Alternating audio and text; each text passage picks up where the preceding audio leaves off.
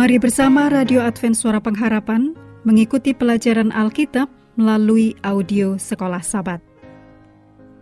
Selanjutnya kita masuk untuk pelajaran ke-8, periode 18 sampai 24 November. Judulnya Misi kepada yang membutuhkan. Mari kita mulai dengan doa singkat yang didasarkan dari Efesus 4 ayat 2. Hendaklah kamu selalu rendah hati, lemah lembut dan sabar. Tunjukkanlah kasihmu dalam hal saling membantu. Amin. Sabat petang tanggal 18 November 2023, bacalah untuk pelajaran pekan ini Lukas 5 ayat 17 sampai 26, Yohanes 5 ayat 1 sampai 9, Ulangan 10 ayat 19, Imamat 23 ayat 22, Matius 25 ayat 34 sampai 40, dan Yohanes 15 ayat 13.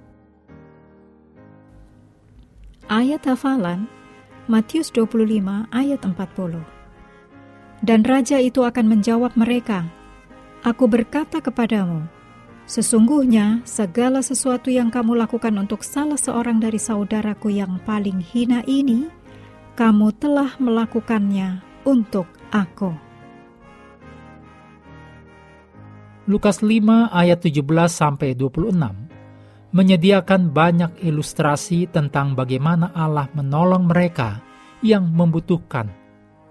Kadang-kadang Allah menggunakan orang lain untuk menolong kita atau Allah menggunakan kita untuk menolong orang lain. Pekerjaan ini bisa saja memiliki tantangan, tetapi ini akan membawa pahala yang besar. Dengan menolong orang yang membutuhkan, kita sedang meniru pelayanan dari Yesus Kristus. Kadang-kadang sangatlah mudah untuk mengetahui siapa yang membutuhkan pertolongan di saat yang lain, sangat sulit untuk mengetahuinya. Apa pun situasinya, kita dipanggil untuk menjadi penolong-penolong bagi Allah untuk semua orang yang membutuhkan, apa pun latar belakang mereka. Kitab suci mendorong kita untuk datang dekat dengan orang-orang asing dan dengan memenangkan keyakinan mereka. Kita bisa belajar lebih baik tentang cara-cara untuk menolong mereka menemukan Yesus. Dalam pelajaran pekan ini, topik kita misi kepada yang membutuhkan, menunjukkan bahwa Allah memiliki sebuah rencana untuk menjangkau mereka yang mungkin memiliki kebutuhan dalam berbagai hal.